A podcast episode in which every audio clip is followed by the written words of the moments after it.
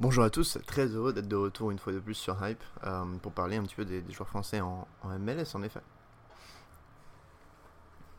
Alors le premier c'est Nicolas Benezet. Euh, Nicolas Benezet c'est un joueur qui tout d'abord a débuté en MLS l'année dernière euh, et il est arrivé en fait avec le Toronto FC qui était à l'époque quand même une grosse puissance mais qui avait eu beaucoup de mal au début de saison et puis s'est installé petit à petit sur, le, sur l'aile gauche et l'a vu surtout performer en playoff. Il avait été très très intéressant, notamment en finale de conférence Est. Et tout le monde s'attendait un petit peu à ce qu'il décroche un, contrat, puisqu'il était en prêt de Guingamp. Et il y avait une clause automatique qui se mettait s'il commençait 6 euh, matchs euh, en tant que titulaire. Le problème, c'est que le club, malin, en a fait commencer 5.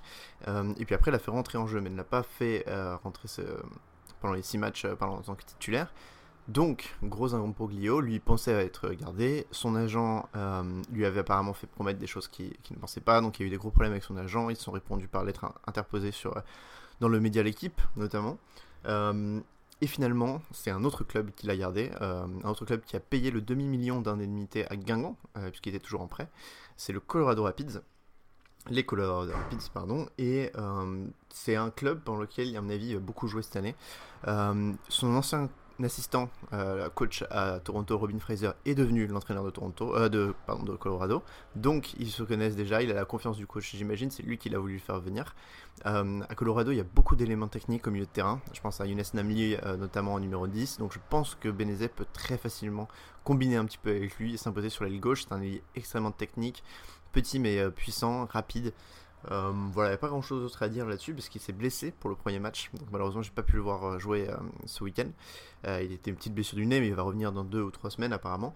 un gros joueur pour, les, pour les Français MLS, une grosse chance aussi de playoff parce que, comme j'ai dit dans d'autres émissions, je suis assez optimiste sur les chances de Colorado.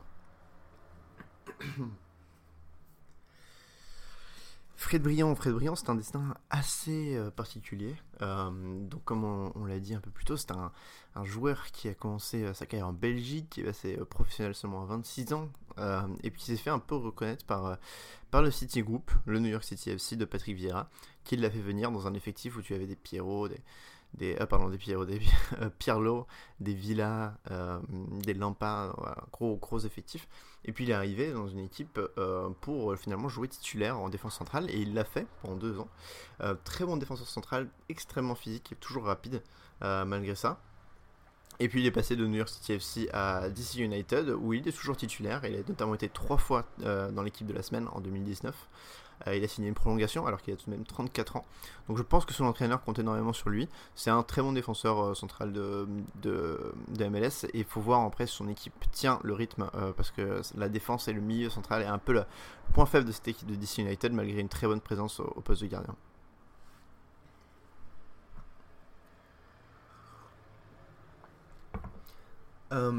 Aurélien Collin. Aurélien Collin, il y a des tonnes de choses à dire sur lui parce que c'est le vétéran, c'est le papa de tous les Français qui sont venus en, MLS. Alors certes, il y en a eu avant lui, euh, comme Sébastien Letou ou euh, je pense à Yuri Djorkaeff également, mais Aurélien Collin, euh, c'est une star un petit peu en MLS. Pour tous ceux qui suivent la MLS depuis plus de 10 ans, c'est une grosse star.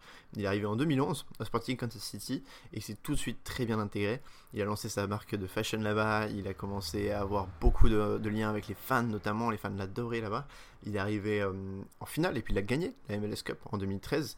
Il est devenu notamment euh, MVP de cette finale, donc le meilleur joueur. Euh, et il est allé à la Maison Blanche pour, pour cette victoire. Il a rencontré notamment Barack Obama. Donc un gros gros début de carrière en MLS. Puis finalement il est parti à Orlando. C'était un peu plus compliqué, c'est une franchise d'expansion, avec notamment Kaka. Et il a eu un peu plus de mal, comme toute la franchise dans ses débuts, euh, mais toujours titulaire, toujours une présence solide en défense. C'est un rock vraiment rien Colin, pas forcément le joueur le plus rapide, mais très bon dans son positionnement. Euh, et puis il est parti ensuite au New York Red Bulls, où là il a reconnu un petit peu euh, le, haut du classement, on va dire. Il était notamment associé à Damien Périnel, un autre français pendant quelques temps. deux belles saisons. Après, il y en a une où il a poussé un peu sur le banc parce que des jeunes commencé à arriver, notamment Aaron Lang. Euh, et puis il a rejoint Philadelphie euh, au début de l'année dernière, donc pour la saison 2019 où là aussi il a un rôle plus dans le vestiaire à mon avis. Euh, il y a une doublette qui est à Philadelphie immovable, je pense Jack Elliott et, Mark McKenzie, qui sont très jeunes et donc en fait il rentre souvent, il fait le, travail notamment dans les coupes nationales ou l'année dernière en fin de playoff, il assurait lorsqu'il y avait des blessures. À 33 ans franchement il y a toujours un niveau très bon. je suis étonné de le pas le voir diminuer parce qu'il joue des bouts de match. À chaque fois, il les joue, il est satisfaisant. Euh, c'est un mec qui est apprécié euh, dans le vestiaire, sur le terrain, il est très gentil avec tous les journalistes. Donc, un mec assez en or. Et je pense qu'il jouera en MLS encore une ou deux saisons avant de prendre sa retraite, comme ça, en tant que vétéran, un petit peu troisième ou quatrième choix en défense centrale. Alors, Rod Fanny, Rod Fanny, c'est une surprise un petit peu. Euh, de le revoir jouer. Là, bah, quand même 38 ans, euh, l'ancien Marseillais. Il est titulaire à côté d'un autre Français, d'ailleurs Rudy Camacho, euh, qui est blessé normalement. Mais c'est un mec aussi qui a une présence de vétéran dans cette équipe de Montréal. Il n'est pas aussi rapide qu'à ses débuts, mais toujours très bon dans le placement, dans le positionnement, dans les jeux défensifs. Il arrive à porter le ballon, vraiment quand il les récupère. C'est pas quelqu'un qui veut s'en débarrasser donc ce qui en fait un défenseur central très intéressant à, mon avis. Euh, là, lundi, il jouait avec deux très jeunes joueurs, Blinks et Waterman, qui ont 18 et 24 ans, si je ne dis ou 22 peut-être pour, pour Waterman, mais voilà, donc c'est une 38 ans, c'est la présence vétéran de cette, équipe. Il est aussi bon euh, jeu de tête, donc voilà. Euh, il est l'année dernière, c'est un peu compliqué parce qu'il devait libérer de la, du cap salarial pour signer Bakary Sagna, donc il n'avait pas été gardé. Puis finalement, il est revenu en août dans cette équipe et là, il s'impose vraiment avec Thierry Henry. Il devrait commencer titulaire, je pense.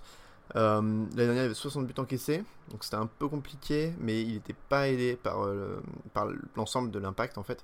Là, cette année, Thierry Henry a l'air de vouloir jouer un peu plus défensif à 3 avec aussi. Euh, bon, en vrai, grosse, gros milieu de terrain, donc je pense que ça peut le faire cette année pour, euh, pour Montréal. Je suis un peu plus confiant qu'au début de saison, surtout qu'ils ont signé hier Victor Yanyama de, de Tottenham. Donc voilà, il a, il a gagné il a gagné un peu ses défenses vétéranes avec, euh, avec Rod Fanny et euh, je suis très content de le voir, euh, le voir en MLS. C'est une présence qui fait du bien à l'impact de Montréal.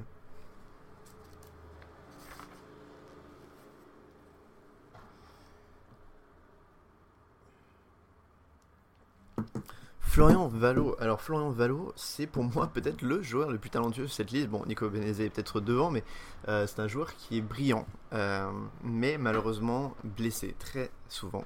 Euh, il joue donc au New York Red Bulls et en fait il a été formé à Monaco, puis il est parti très jeune aux, États-Unis. Il a fait un peu de college soccer, puis il est parti dans, la réserve de New York Red Bulls. Et au New York, euh, il y a vraiment ce lien entre la réserve et l'équipe première. Beaucoup de jeunes passent par là. Euh, New York Red Bulls, il faut le savoir, depuis l'époque où Henry était joueur, ça a extrêmement changé.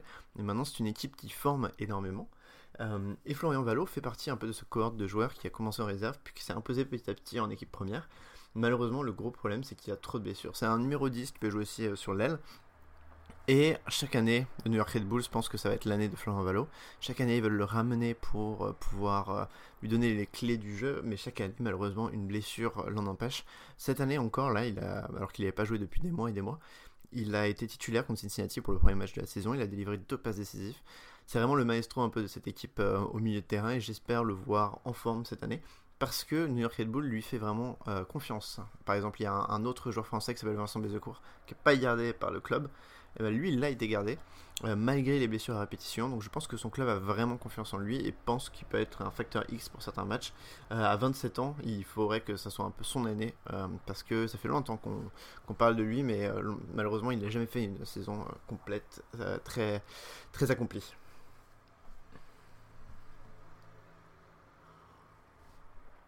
Ouais, Wilfried Zaibo, c'est celui que je connais le moins dans cette liste. Euh, c'est un milieu central qui a du talent hein, dans un effectif de New England qui a complètement changé. Je vais en parler juste après, mais euh, c'est un, joueur qui a été sélectionné au All-Star en 2019, donc il a vraiment un certain talent. Euh, le problème, c'est que les rêves, leur problème, c'est le milieu défensif. Zaibo est solide, mais son partenaire ou ses partenaires souvent ne font pas vraiment le travail. Et puis même lui, malgré que ce soit un bon milieu central, je ne mettrai pas dans le top 10 de la ligue à ce niveau-là. Euh, une chose à dire aussi sur, euh, sur New England, pour ceux qui suivent un petit peu la ligue depuis longtemps, c'était une équipe qui a toujours eu du mal.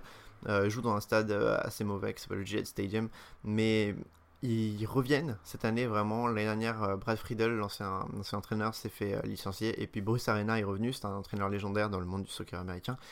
Il est revenu, il a remis en place une vraie tactique, un vrai attaquant avec Gustavo Beau qu'il allait chercher en, Ligue mexicaine. Voilà, il y a, un retour en force du, du, New England Revolution récemment et je pense que ça peut le faire. Euh, pour cette année avec euh, sûrement Wilfried Zaibo euh, titulaire. Au niveau des entraîneurs, alors euh, il y a bien entendu, on est obligé de parler de Thierry Henry. Thierry Henry, c'est euh, vraiment cette star, euh, c'est une icône, ça fait vraiment plaisir pour un suiveur de la MLS de le voir arriver dans cette ligue. On s'y attendait pas vraiment. Apparemment, c'était le seul joueur interviewé par l'Impact de Montréal avant que l'Impact Montréal ne se décide à le prendre. c'est lui qui est venu vers l'Impact et non pas le contraire. Donc apparemment, ils l'ont juste interviewé lui pour le job et puis il l'a eu dès le premier coup.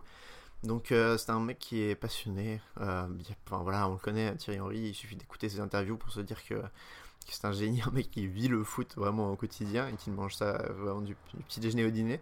Euh, et avec l'impact de Montréal, c'est un peu compliqué, je trouve, parce que son effectif paraît déséquilibré sur le papier. Il y a un peu un manque de profondeur en défense centrale, notamment. Milieu de terrain, ça passe très bien, mais il manque aussi un vrai tueur, je pense, en attaque. Malheureusement, donc ça va être compliqué de jouer top 5 à l'Est. Mais récemment, ils ont signé, hier, je euh, Victor Wanyama, ils ont signé Binks, un jeune, euh, un jeune défenseur. Ils ont, pris un petit peu un tournant avec Thierry Henry. Euh, Wanyama, donc le joueur de, de, Tottenham dont je parlais, a dit qu'il était venu à, Tottenham seulement parce que Thierry Henry lui avait demandé. Donc il y a une vraie possibilité de ce côté-là de le faire venir grâce au, crédit qu'a Thierry Henry des joueurs et pourquoi pas au mercato d'été notamment. Donc euh, ça va être une, une, saison plutôt difficile avec notamment la CONCACAF Champions League à jouer parce que Montréal est, pas mal là-dessus mais euh, c'est possible qu'on le voit en playoff euh, l'impact de Montréal et Thierry Henry au plus haut niveau. J'espère que ça le fera pas partir en Europe parce que j'en serais, serais triste de le voir partir de la MLS, mais il faut le dire, la MLS devient un tremplin pour l'Europe.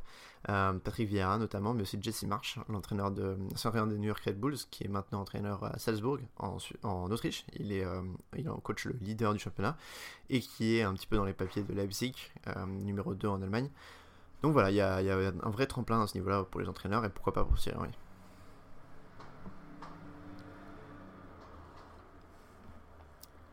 Johan Dame, Johan Dame, un mec euh, génial que nous avons reçu plusieurs fois sur le podcast euh, Culture Soccer, euh, qui est en fait de base intérimaire. En fait, il a commencé avec Cincinnati au tout début en tant qu'assistant dans la franchise USL. L'USL, c'est la deuxième division.